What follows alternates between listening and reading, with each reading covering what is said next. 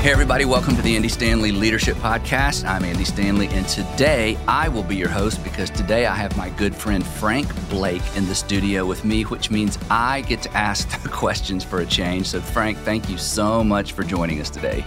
I am thrilled to be here. Well, I'm thrilled that you're here, and our podcast audience is even going to be more thrilled after they hear what you have to say. As some of you know, Frank recently stepped down as the chairman and CEO of the Home Depot. Prior to that, um, Frank served as the executive vice president at the Home Depot over business development and corporate op, um, operations. Frank previously served, and this is amazing. This is why we're so honored to have you here today. You're part of it. He previously served as the deputy secretary for the U.S. Department of Energy, um, general counsel for the EPA, the Environmental Protection Agency, uh, deputy, get this, deputy counsel to Vice President George H.W. Bush. He worked with Jack Welch at Ele- uh, General Electric. Uh, they continued to maintain their friendship, and uh, uh, Frank's got lots of Jack Welch quotes. Maybe he'll share one with us. Um, he's got his undergrad from Harvard, so he's way more educated than anybody in the studio today. His law degree from Columbia Law School. It goes on and on and on. Serves on the board of board of directors for Delta Airlines, Procter and Gamble, Grady Hospital for those of you who live here in the Atlanta area, and also one of our favorites, the Georgia Aquarium. Um, his wife Liz worked as general counsel for Habitat for Humanity um, International until recently, and they are quite the power couple. And Frank and I actually met through a mutual friend over lunch a few years ago. We stayed in contact ever since. And in a minute, if I'll quit talking, I'm going to let Frank talk a bit about the culture at Home Depot that he walked into, the trends that he inherited when he took the job. Um, but first, I want to just give our listeners, if it's okay, Frank, just a little bit of context. We have lots of business owners, entrepreneurs, pastors, people who work in larger organizations. But just to give some scale and some scope for um, the environment that you stepped into at Home Depot, Home Depot is an $83 billion business, $83 billion, over 2,200 stores. And then this is what is most staggering to me 350,000 associates Think about that 350,000 associates, which means um, for you football fans, if you rented the AT&T Stadium, or we used to call it Cowboy Stadium in Dallas, it seats about 85,000 people. you would need four um, AT&T stadiums for all the people who are associated with or who work, work with Home Depot. So um, it's it's quite an amazing organization. It's much bigger than most of us can imagine, and yet you stepped into that the role as president and CEO. So, just to get us started, Frank, tell us just a bit about how you became CEO. Um, that was a surprise to you, as you'll share with us in just a minute, and a little bit about the situation that you walked into. Great, uh, and again, I am I'm thrilled to be here. Uh, I view this as a bit of a testimonial uh, for reasons I'm going to set out in, in a second. Uh, when I got this job, and it's a testimonial to Andy and the leadership podcast and what Andy teaches about leadership. And let me uh, let me set the scene. In 2007, when the board of directors at Home Depot called and asked me to be the CEO, at that time I had never had experience as a line leader of an organization. I had had staff positions through my career. Andy gave a little bit of the background to that. I'm a lawyer by training. I had had staff positions, moved into business, but they're all staff jobs. In addition to that, I didn't have very deep retail experience. I've been at Home Depot for four years, having worked at GE.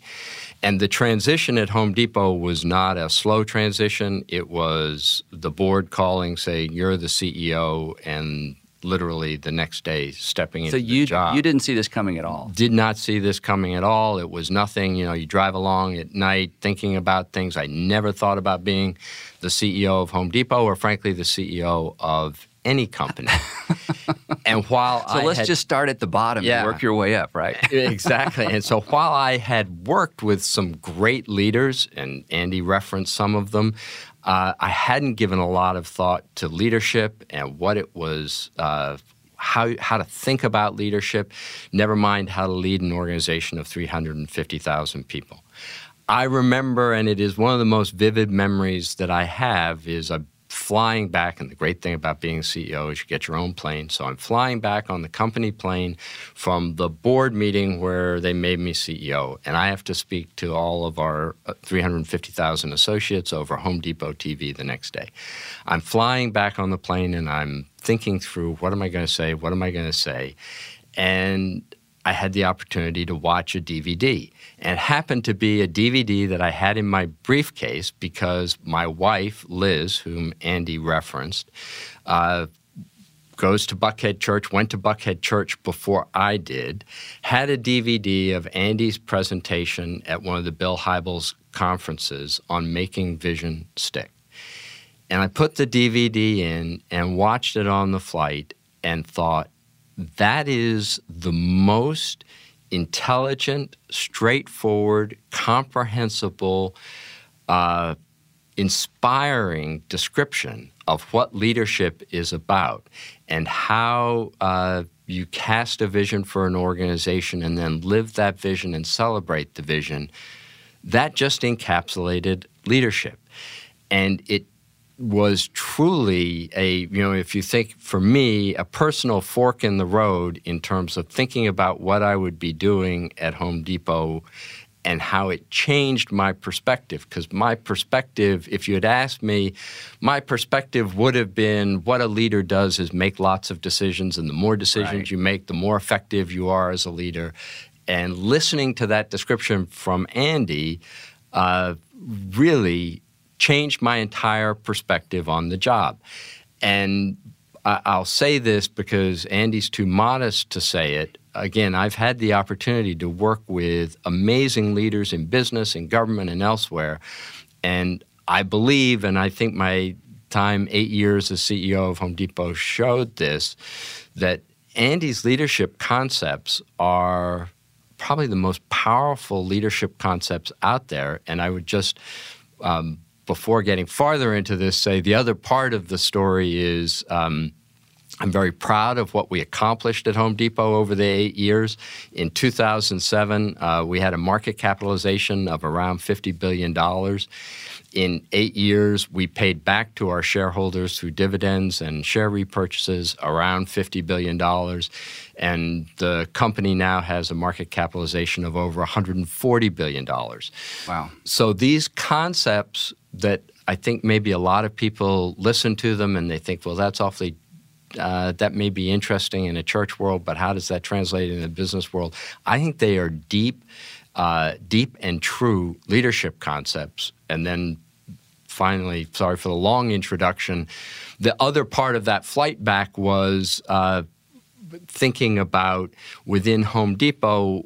We had a concept called the inverted pyramid and that the CEO is at the bottom of the pyramid and the customers are at the top of the pyramid. And really, for me, the eight years of the CEO as CEO was linking Andy's concepts on leadership with how you think about running an organization where you truly put the customers at the top and the CEO at the bottom. So, long winded introduction, but uh, my comment to Andy has been if you want a blank sheet proof of concept on his leadership principles, I'm here to give that testimonial because I didn't come laden with a lot of other thoughts. This is how I thought about leadership over the last eight years. As uncomfortable and as potentially self serving as all that may sound, one of the reasons I wanted to have Frank here um, is because I know this stuff works. Uh, but to hear it from a, a, a, different voice, especially somebody in a very different organization than a local church, certainly means a lot because these are principles and pr- principles are transferable. So tell us a little bit about those those opening weeks and months at Home Depot because things weren't going well. You walked into a very strange culture. You've given me some details. I don't know if you're willing to share those with our podcast audience, but here you are just to paint the picture. To say it again, you have actually never been CEO of anything. You'd never been the point leader for an organization. You'd never started a company on your own, and you get a call. You are now the the CEO and the president of the Home Depot at a time when uh, you know housing prices were about to tank, um, mortgage lending was about to tank, which certainly intersects with the Home Depot core business. So, take us from there. Right, uh, morale issues in the company. Uh, the housing recession was just starting. The country recession was still a year away, but these were uh, tough times in the company. We'd lost a lot of our key leadership. Uh, so it was building again a great. Uh, it's a great company with a great foundation. Uh, Bernie Marcus and Arthur Blank and, and Ken Langone, who founded the company, uh, founded a great company, but a little bit we needed to go back to some of our older culture and also reinvigorate it, which was the comment that I made about the inverted pyramid. My very my very first uh, broadcast with our Home Depot associates. My son, who worked in the company, works still works in the company. At that time, he was a, a store manager, and he said, "Gee, one of the things I do is I start my store managers meetings." with quotes from Bernie and Arthur's book called Built from Scratch. I thought that sounds like a great idea. As I was listening to the same flight, as I was listening to Andy's video, I'm flipping through Built from Scratch. You can see that there's a lot of last minute preparation here. And I come across this idea of the inverted pyramid. And that's how I started my discussion with 350,000 associates and the nature of retail is once you put an idea out like that, it developed its own legs. We started to see inverted pyramids show up in all the break rooms around the company. I hadn't given it a lot of thought at the time, other than, gee, that sounds appropriately humble and it seems like a, a good concept.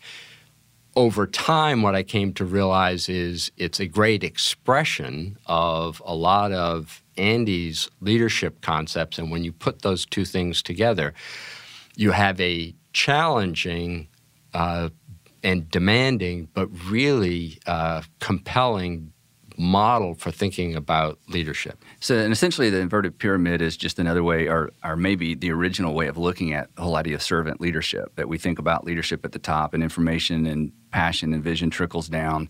You turn it upside down, and as you've described in our um, in our personal or private conversations, everything changes when you begin to picture the organization upside down. And it's not just it's not as simple as servant leadership. Now, the um, the burden is on those at the bottom, which are you know the CEO and the president and the board of directors, then to then take mission and vision and push it up through the organization. So let's talk a little bit about that because that was very eye opening to me, even as I think about what we do here.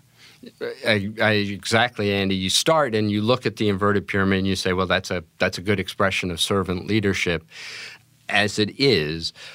But I also think it it forces you to think about leadership principles in a way that connects very directly with some of the key principles that you lay out. It forces you to think about who you're serving. The customers right. are on the top.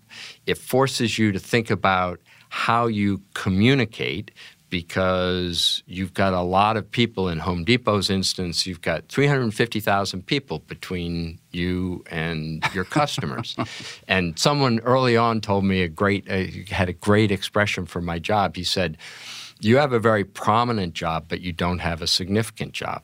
The only significant jobs in your organization are the jobs that interact with your customers. Wow. You're the person who gets to go out and speak to the analysts and the community and things like that, but the significant jobs in your company are the folks who interact with your customers every day. So, how you communicate with those associates eventually to your customers really determines how successful you're going to be in the business and how you listen to those associates and those customers determine how successful you're going to be uh, and that's really as they say forces a thought process that leads you directly in my mind leads you directly to some of your leadership principles. So when we uh, talked about this originally um, and we talked about the inverted pyramid and you said you felt like there were three dominant challenges when it comes to leading up or again I, I, love the the terminology of the inverted pyramid really more than servant leadership because when when we first talked about this and I actually pictured the inverted pyramid I realized that when you're at the bottom the burden and the weight of the organization is actually on you when you think of the traditional pyramid the burden and the weight of the organization just visually sits on customers which is completely incorrect. So you turn this thing upside down, you find yourself at the bottom, and as we as you've shared with me, you said there is no gravity doesn't help when you're at the bottom. Gravity uh, only the perception of gravity helps when you're at the top, but when you're on the bottom, the weight of, of the organization sits on the leader as opposed to being able to somehow leverage gravity. So in our podcast today, we're gonna this is going to be a, a two part podcast. Today uh, we're going to talk. You, you said there's basically the three challenges of the inverted pyramid are how to communicate, how to get things done and how to listen. So, for the next few minutes, let's talk specifically about how do you communicate to an organization um, when you're thinking in terms of leading from the bottom up or influencing up as opposed to allowing, you know, supposedly allowing um, information to trickle down, which we know ultimately doesn't really work. So let's just talk yep. about the challenge of, of communicating and remember and to our podcast audience remember here's frank first leadership opportunity first time to be a ceo an organization that is scattered really all over the world to some extent and now you're going to begin the process of trying to influence this whole organization through communication. What does that look like? Right. And and just as you said, Andy, I I, I do think it's a myth uh, for leaders to think that they set a statement and then it kind of cascades down through the organization. Uh, it doesn't work that way. That message gets lost uh, so rapidly. When the meeting's over, usually. yeah, and maybe even during yeah, the meeting. Yeah, true, depending on. And and this is where, as I, as I said, the inverted pyramid ties directly to Andy's leadership principles because the notion of where you need to start is you need to be communicating a vision that's simple and portable and repeatable. Why is that? Why do you need a simple, portable, and repeatable vision? The reason you need that is if you're at the bottom of the pyramid communicating up, you need all the layers within the rest of the organization to tell your story forward. They need to be taking that story, they need to be understanding it, so you can't make it too complex because that understanding has to survive multiple retellings. It needs to be retold because it needs to move up through the organization and it needs to be one that can be repeated over and over again. And in the process, that communication starts to change. It's no longer just the communication from some distant CEO that everybody say, well, that's fascinating that Frank says that, but yeah it becomes what they're communicating and they own that communication and it empowers them as they tell your story forward. And within your context it's so much more complex than what most of us face because within an organization as large as the home depot you not only have multiple sites cities states countries you have multiple languages um, different cultures. So the challenge, I remember when we first met, listening to you talk about this, I thought that's just impossible. Is that is that even possible? And yet, somehow, Frank, you were able to pull this off. So you, you mentioned the, the idea of story. Um, how did the Home Depot story? And I want us to get back to mission and vision in just a second.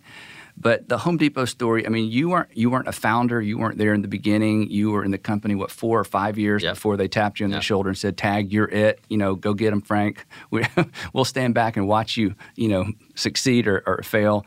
How, how did how did the Home Depot story become personal for you? And the reason I think this is important, as point leaders who are constantly bringing new people into the organization, we don't want them to simply do jobs. We want them to feel responsibility. We want the story of our organization to become their story. How did this become so personal for you that you were able to then, in turn, help make this personal for new people and people that have been there a long time?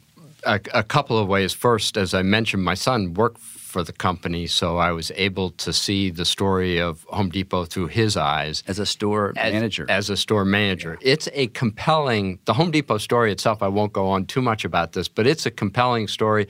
Uh, Bernie and Arthur, uh, Bernie Marcus and Arthur Blank were actually fired from their prior job. Bernie was in his 50s when he was fired. Uh, they had worked, it, it, was a hardware store called Handy Dan. I've actually told that story on our podcast yes. in the past. Yeah. Yes. So. And so from being fired, they went and set up the Home Depot here in Atlanta. And uh, it's very much a entrepreneurially driven success story and a lot of the of the culture of the company, the core com- company culture, involves around revolves around empowering the store managers to make uh, his or her decisions within the store. Uh, Bernie and Arthur had a great ex- expression. They said to the store manager, "Pretend it's your name." On the front of the store, not Home Depot, and that's how you need to treat your your store.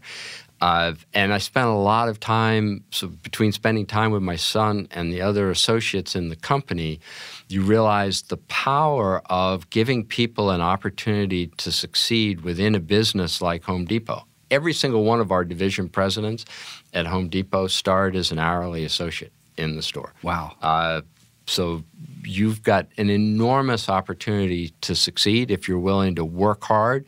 And uh, in fact, Bernie Marcus's phrase was the the number one thing to understand about Home Depot, in addition to the customer service, is that we take care of our associates, and we exist to make our su- associates successful. So you were able to basically go back and leverage some of the history, exactly, personalize it, yep put your own terminology around it. But so yeah. you kept sort of, you, not sort of, you kept the uh, foundational concepts and then I guess brought them up to date, personalized them, yep. embraced them, and yep. on you went. And I think that that's an opportunity every single business leader has, whether it's within a division or department, a franchise. Uh, you don't have to be the founder for it to become your story. Right. And I think that's a, a big a big part of the takeaway from this. And again, and I didn't ask you this privately, so I don't know if this will make it to the podcast, but was it difficult for you to walk in and find yourself leading men and women who had been there not only longer than you, but began as hourly folks when in fact you can't, you stepped in in middle management. Here's a group of people that had paid to some extent a higher price to get to where they were. Was that a challenge or? Absolutely. Absolutely. And I put, um, I put a high premium myself on working in the stores. So uh, actually spending time as working the CEO. as the CEO, not very effectively helping customers. in fact, as I as I moved towards retirement, uh, one time I was working in a store here in Atlanta, and the cashier came up to me in the break room and she said, uh, "Frank, I just got to tell you this. One of my customers came up to me as as he was checking out and said." Does Home Depot have a new program with AARP? Because it's that old ball guy loading cars out in the lot. Uh, but yes, it it it put a. Um, I felt a, a an additional need. I think it's a good idea generally, but I felt an additional need to work in the stores now, and understand that from the and that that brings me to something I was going to mention later, but I'll mention it now. When we first met, um, we were having lunch at Home Depot headquarters here in Atlanta, and I said to you, I don't remember exactly how I phrased the question, but I was trying to picture what what do you even do? I mean, I'm thinking the CEO, president of Home Depot must sit in an office and just look at spreadsheets all day long. What what does you know Frank Blake do on Tuesday afternoon? And when I asked you that question, you said, I walk the floors of the stores and I put on an orange apron because that customer the relationship with the customer is everything. And I've never forgotten that. I've shared that so many times that there every organization has critical events you quickly identified the critical event for Home Depot happened right there at the checkout or on the floors of a, of a store. So for you to, again, skip multiple layers, put on an orange apron, and walk the floors of a Home Depot store, I think that has contributed a great deal, not only to your success, but obviously it would be much easier for the Home Depot story to become your story. And I think that's a fantastic illustration of the inverted pyramid. You figured out a way to actually physically move from the very bottom, which is the top traditionally, right. to the top, which is the bottom traditionally to interact with customers to the point where they complained about your customer service. right. And, and when we get to the point of talking about listening, uh, that is one of the important elements of listening is you've got to think of different ways to listen when you realize you're at the bottom of the pyramid. Bernie Marcus made a great comment to me when when uh, I got the job as CEO. He said, "You are going to find." That you just became a whole lot funnier because everybody's going to laugh at your jokes. And he said, Let me tell you, you're not funny. and there's a deep truth to that in the, in the sense that as a leader, people tend not to want to tell you tough things to hear. Uh, and you have to you have to push yourself to get to the position where you're hearing those tough things, and with people who are willing to tell you them. And our customers are great at giving feedback, as are our frontline associates. Yeah, we're going to talk a lot about yeah. that next month when we talk about listening. That's a great great prelude. So getting back to the uh, mission vision piece, uh, you know, the mission, the vision has to be portable, memorable. So where did Home Depot, where did you land with uh, Home Depot as it relates to mission and vision? What was that portable takeaway? So our vision uh, was set to be the best customer service retailer in the world. That was our vision. Say it one more time. To be the best customer service retailer in the world. And the most powerful thing, and if there if there's just one part of that initial uh, DVD listening to Andy talk about leadership that uh, took up a lot of my time at Home Depot, uh, but I believe was one of the most important things we did, was you set the vision, but then you have to live to the vision, and then you have to celebrate the vision. And those three things are actually mutually self reinforcing. As you live the vision, you're more comfortable talking about it. As you celebrate the vision, you understand it better. And we spent an enormous, I spent personally a lot of time at Home Depot celebrating people who did great things on customer service. Every weekend, I would spend an afternoon just writing handwritten notes to our associates wow. for great things that they had done all over the all, all over the, the all over the country, Canada, Mexico. We did videos every week that would take the best example of customer service and broadcast that video to all of our associates. We had special customer service awards. There is a very common saying in business that you get what you measure. I believe that. You get what you measure. I think the brilliance of Andy's discussion of leadership is I would amend it by saying you also get what you celebrate. And for me, that was not a natural learning. I, you know, as Andy said, I'm I'm a lawyer by training. That means, you know, I live in shades of gray. I, I don't tend to celebrate and get excited. It didn't come naturally to me. And the celebration is the most important thing you do because when you think about one of your jobs is how do you get people who are working in your organization to understand what you want?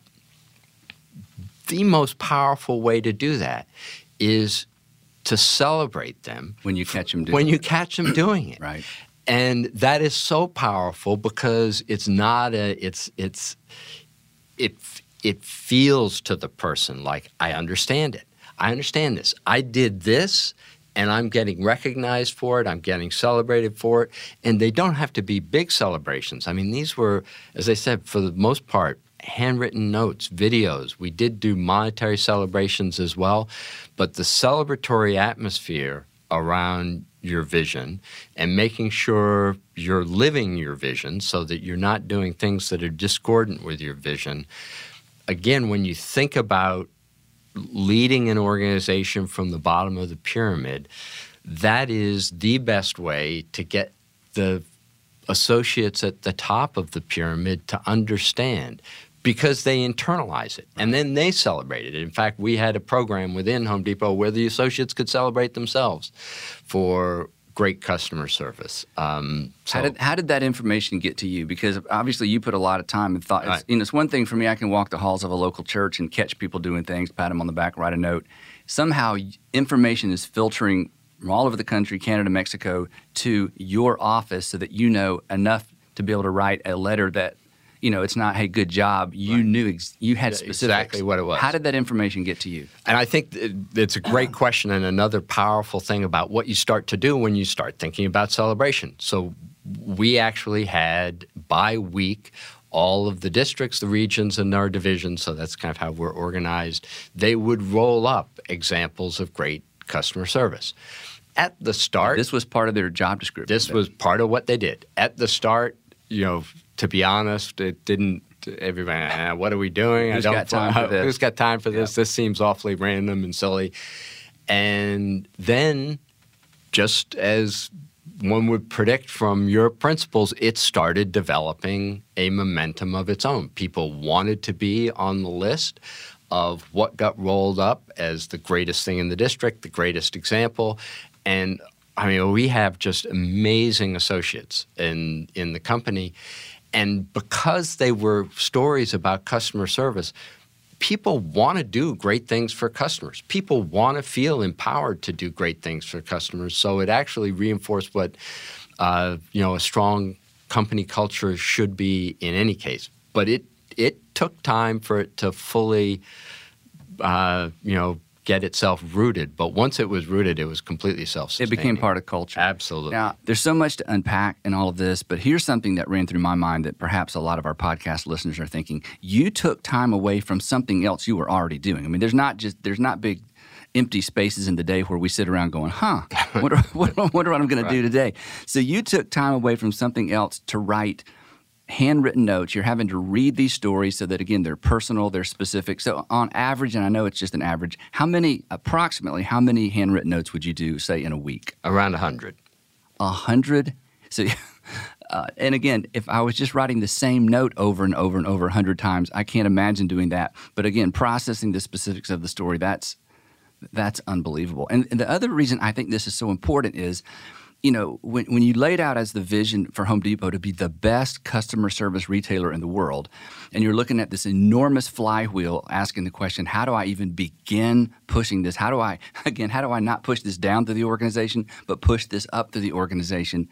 I can't think of a better way of taking your energy, your time, and your influence, and, and again, sort of fast tracking it all the way to the front lines of the stores than writing these notes. That's just amazing. And I would imagine your direct reports as they, you know, your assistant is saying, "Sorry, we can't interrupt Frank. He's he's writing he's writing notes to to employees, and again, these notes begin to show up on the front lines and in the stores. I imagine that influenced them as well? I mean, did other people start doing this? No, ex- exactly, Andy. And I loved your use of the word flywheel because that's exactly what happened. Uh, started to see division presidents writing notes, regional vice presidents, district managers, store managers, uh, as others see the power of that recognition. Yeah, and so this this really, again, earlier we talk about you know with with inverted pyramid things don't we have to think in terms of pushing things up rather than things trickling down. But this was something you were able to actually push up through the entire organization. Exactly. And and I'll admit to it the start wondering. So I I've bought into your concepts in theory, and then there were periods of time where I wondered, all right, is this really worth the time? And so I'm writing all these handwritten notes. I go, okay, is, uh, maybe I'm not. Is this worth the time? And the switch point for me was I was walking a store and an associate came up to me, and this was early on, and said, I received a note from you. Would you mind rewriting it to me? And I said, okay, sure. And they said, well, I said, why? And they said, well, I, I saw the note and it looked like a handwritten note, but everybody said it couldn't possibly be handwritten. Oh it gosh. was auto penned. And so I put it under water, and sure enough, the ink bled, and I need a new note. And so I thought, they didn't believe it right, was coming And I from thought, okay, that's it. Uh, that's a sign of it's it's that celebration because I'd say the other corollary to the leadership principle on the celebration is. Uh, as a leader, when you celebrate something, you're investing a part of yourself in that celebration. And the people who work for you see that. And they go, gee, you're actually investing your time in doing this. It must be important. And if you and you know, in my in my case it was handwritten notes. There are lots of different ways of doing it.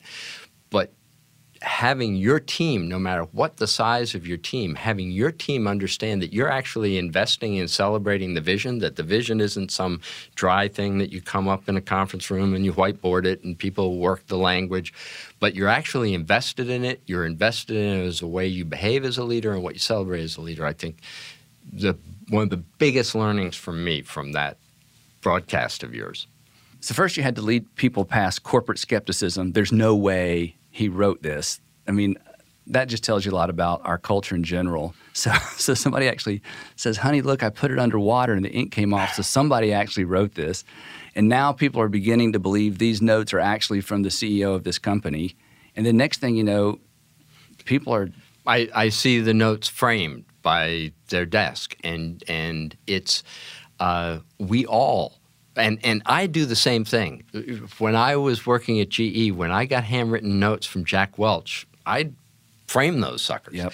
I we uh, we respond to recognition. We understand recognition, and uh, again, I, it wasn't something that came naturally to me, but I do believe that one of the most important things a leader does. Now, when I talk, I, I go look at the first question to a leader is, "What do you celebrate?